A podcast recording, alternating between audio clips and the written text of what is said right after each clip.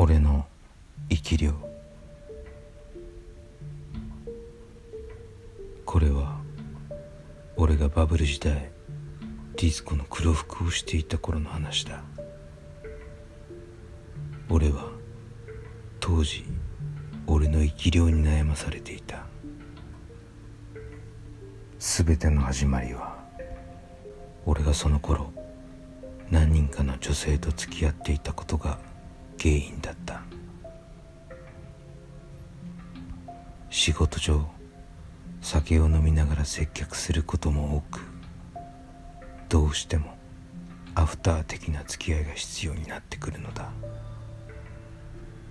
1週間は7日あるので七股はいけるだろう。と単純に七股までしていたのだ。今考えればクズ中のクズだが若気の至りとご了承いただきたい。話を戻そう。月曜日は A 火曜日は B 水曜日は C という具合で A から G まで順にその子らと昼間にお付き合いする。しかしそんな生活は長く続かない。そのうち疲れてくるし何が何だか訳が分からなくなる。ABCDEFG の名前はおろか。遊んだ場所語った話までがごちゃごちゃになってくる。それでも仕事のため金のためと頑張っていた。七股が始まって1ヶ月が過ぎた頃だった。ある日火曜日の子総合病院の医療事務の B が俺にこんなことを言った昨日さしんくんかっこ俺突然何やったん？仕事中いきなり病院とか来るけんびっくりしたっちゃけどみんな俺とにえらい恥ずかしかったやん。でもなんか具合悪そうやったけん診察に来たのかなって思ったよ。大丈夫やったと？ここで七股もかけてない状態ならば即昨日の行動がさっと出てくるんだが昨日昼間どこで何をしていたかパッとは出てこなくなっていた。昨日はこいつが B で火曜だから。A か。昨日確かそうだ。A の家に夜から泊まってたな。昼過ぎまで寝ててそのまま仕事に行ったな。俺はそう思い出すと B に行った。は？あ何ばやっと。俺が病院に来た？お前の病院に？いや来てねえよ。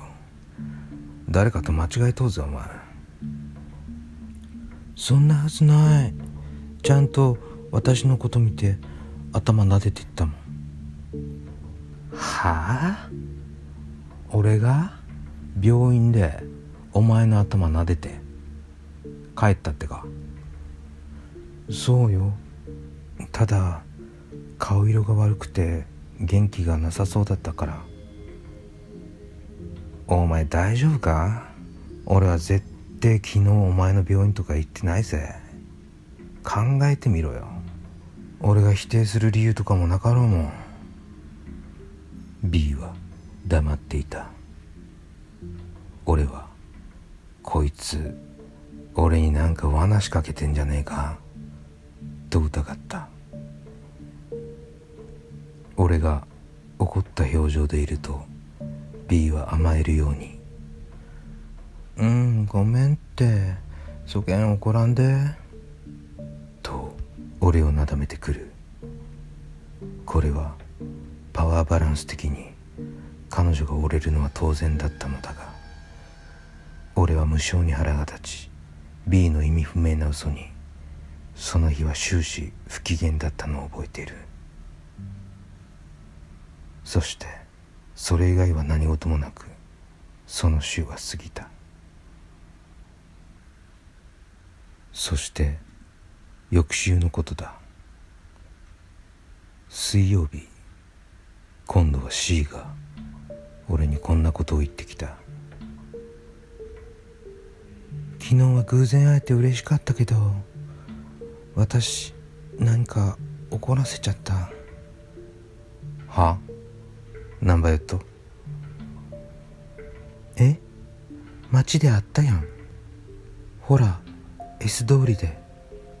は？あえ覚えてないと？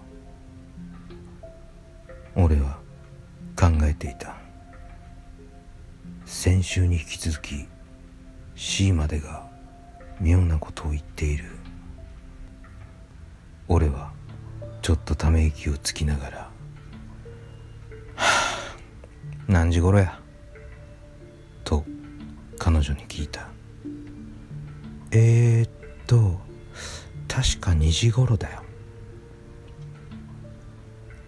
思い出せその時間。うん。あそうだ。俺はビートランチに行ってたな。そうだそうだ。S 通り S, S あ S 通りはそこから5キロも離れてるやん。ああ。その時間俺家にいたから俺じゃねえよ。いやいやだって私見間違いとかせんよ。それにしんくんだってあ俺だってなんだよ。私の頭撫でてくれたやん。俺は愕然とした。B と一緒じゃないか。ちょちょちょ待ってね。えーと整理しよう。昨日の昼2時頃 S 通りで俺がお前の頭を撫でた。うんうん。覚えてないの？うんうんいや。ああ。今思い出した。思い出した思い出した。それから俺どうしたっけ？俺は否定するより C から詳しく話を聞いてみようと思ったのだ。なんかしんくん急いでたんやろ？帰ってたよ。無言で。だから私なんか怒らせちゃったかなと思って。ん？ちょっと待って。俺具合悪そうじゃなかった？ああそうやね。確かに暗い顔してたね。具合悪かったと？そうそう。顔色も悪かったろ俺。ちょっと貧血気味でさ。あん時フラフラしょったとよ。でも今こげん。大丈夫やけん。そうみたいね。俺は適当に話を合わせたがその後数日はこのことが気になって寝不足が続いた。BC と俺は絶対会っていないのに彼女らは会ったと言い頭を二人とも俺が撫でたと言っている。彼女らが嘘をついている風にも見えなかった。B が言ったことも多分嘘じゃないんだろう。だが俺が二人いるわけはない。まあとりあえず君は悪かったが実害はなかったから漠然とした不安を抱えたまま俺は日常に戻るしかなかった。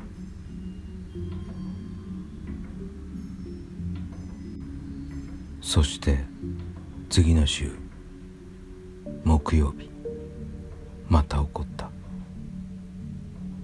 D は某大手ファミレスのウェイトレスをしていたがそのファミレスに昨日俺が一人で来店してきたという。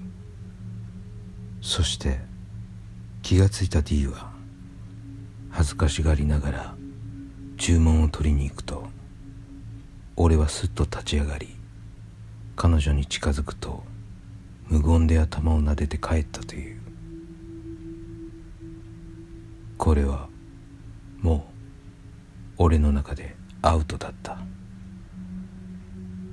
毎週 BCD 彼女らに会う前日に俺が頭を撫でに会いに来てるということだ。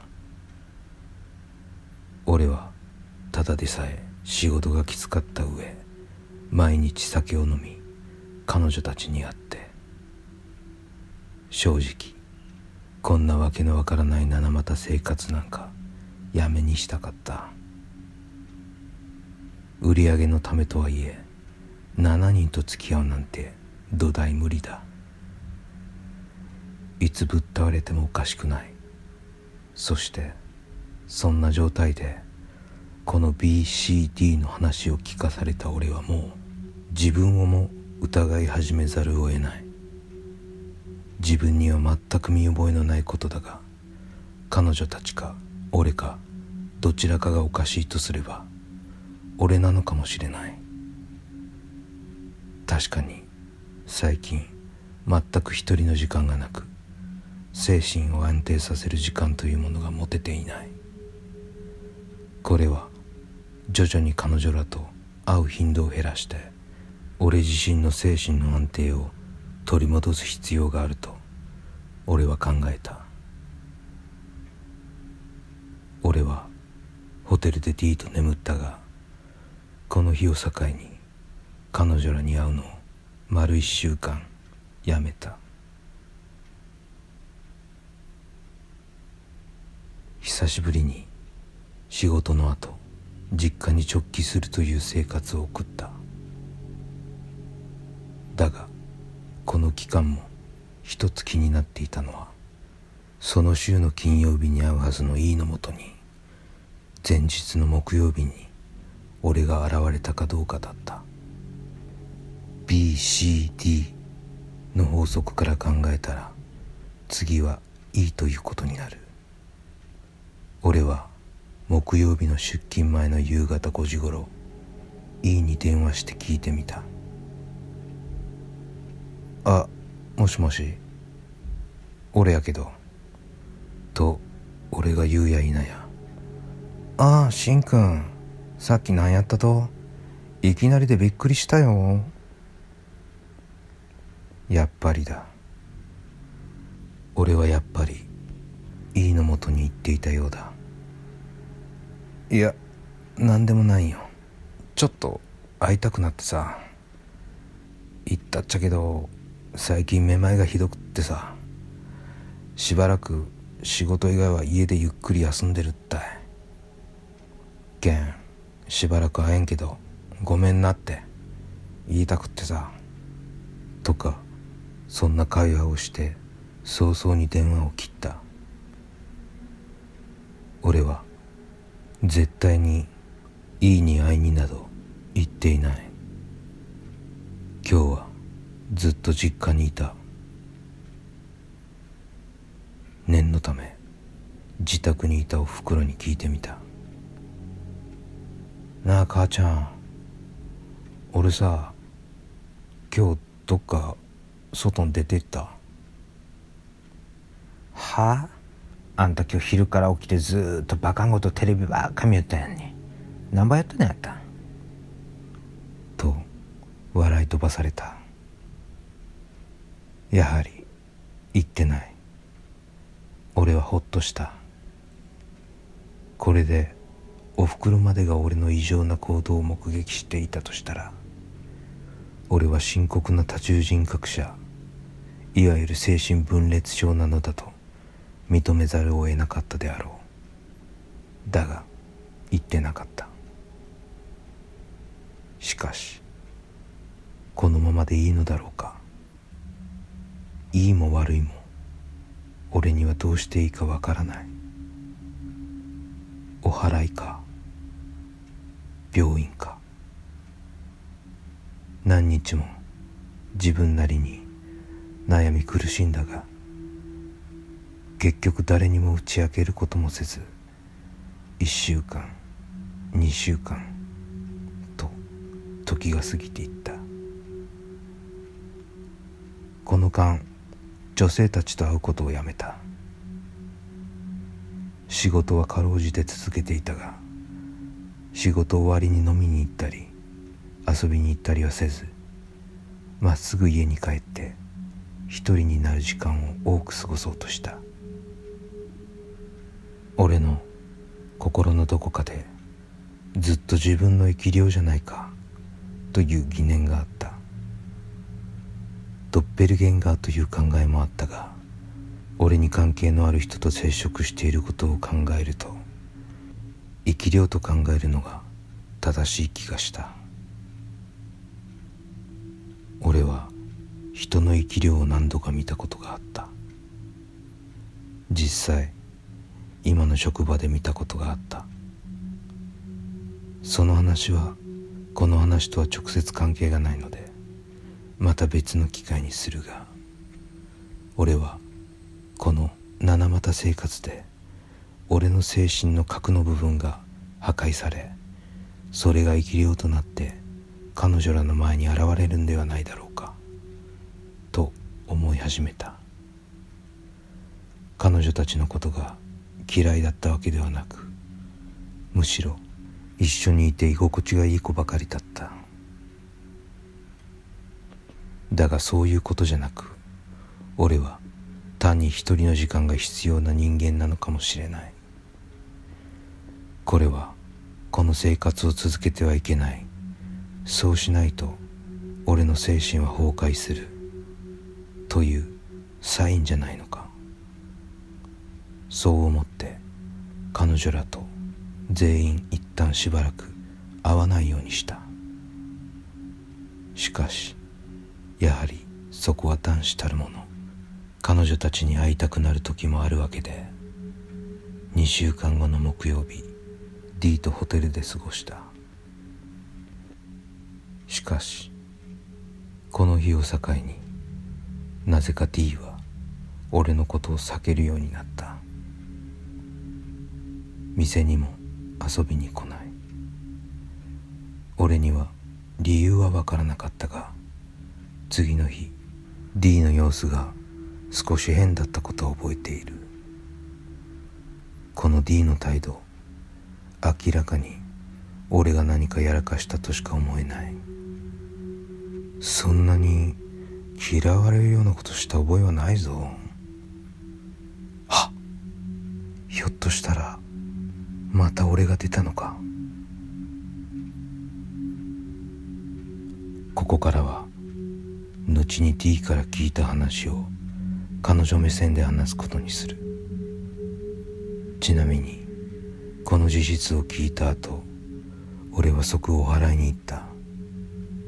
そして大きな術をしばらく身につけさせられたがこれまでのこの怪現象はピタリと収まり以後一切何も起こらなくなった。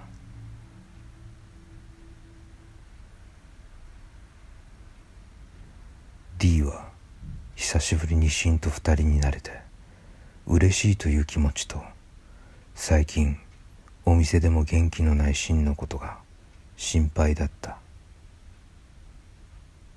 顔も随分やつれている様子だった。でも話すとやっぱりいつものシンだし私ともこうして会ってくれる。ホテルの一室深夜4時。今シンは私の隣で眠っている。彼の仕事の終わりにここに来た。キングサイズのベッド。隣で寝ているシーンをぼーっと眺めていたが私も限界が来ていつの間にか眠ってしまった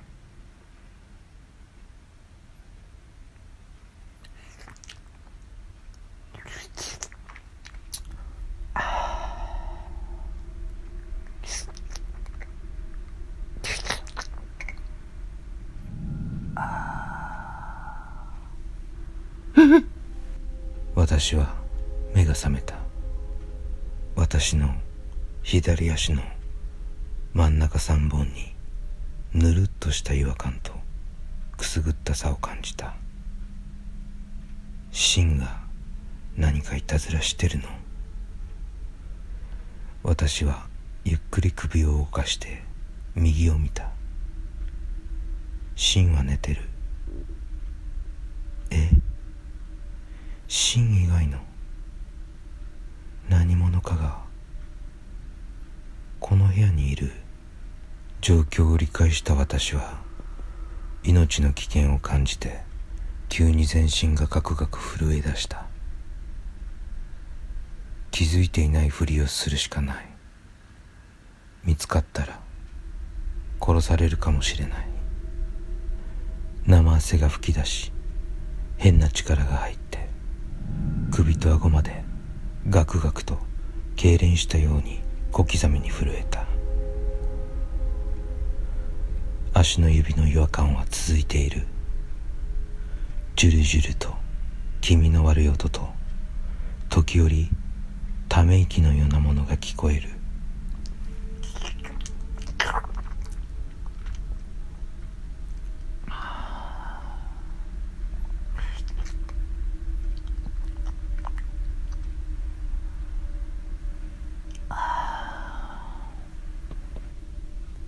どれぐらいそれが続いた頃だろうか足の指の気味の悪い動きが急に止まった。静まり返る部屋。自分に一体何が起こっているんだろう。私は勇気を振り絞って首に少しずつ力を加え頭を起こして自分の左足の指を覗いた。そこには芯がいた。口に私の指をくわえながらうっとりとした表情で目を閉じていた。私は状況がわからなくなってパニックになった。そして声にならない声を上げた「ういや」するとうっとりと閉じていた真の目がガッと開いてものすごい形相で私を睨んだ。はっとした私は恐怖のあまり上半身を起こして枕の方に後ずさりした。芯はじっとベッドの向こうに座ったまま私を睨みつけていた。5秒。いやもっとだったか。私は芯と見つめ合った。すると芯はさっと立ち上がってにやりと笑った。でもその目は笑っていない。そして一言「バレた」と芯は言ったえ私はなぜか隣に寝ている芯をもう一度見た。今度は半身起きていたから今度はちゃんと芯の顔が見えていた。間違いなく芯だった。であっちも芯え？あれ？いない。私の足を舐めていた芯は消えていた。私はぼーっとどれぐらいそうしていただろう。今のは現実だろうか。芯が二人いた。そんなバカな。夢だったんだろうか。私は気味の悪い芯の顔や表情を思い出すと恐怖がよみがえり完全に目が覚めてしまった。やがて芯も目を覚ました。私は普通に「おはよう」と言った。でも真の顔をなんとなく見れなかった。普通を装って過ごしたつもりだったけどやっぱりダメだ。真の顔しばらく見れない。私。私はこの日以来真と距離を置いた。もうかれこれ1ヶ月以上真に会っていない。そして悩みに悩んだ。真に言うべきか言わないでおくべきか。やっぱり真には早く言うべきだ。私はそう決意して真に全てを話した。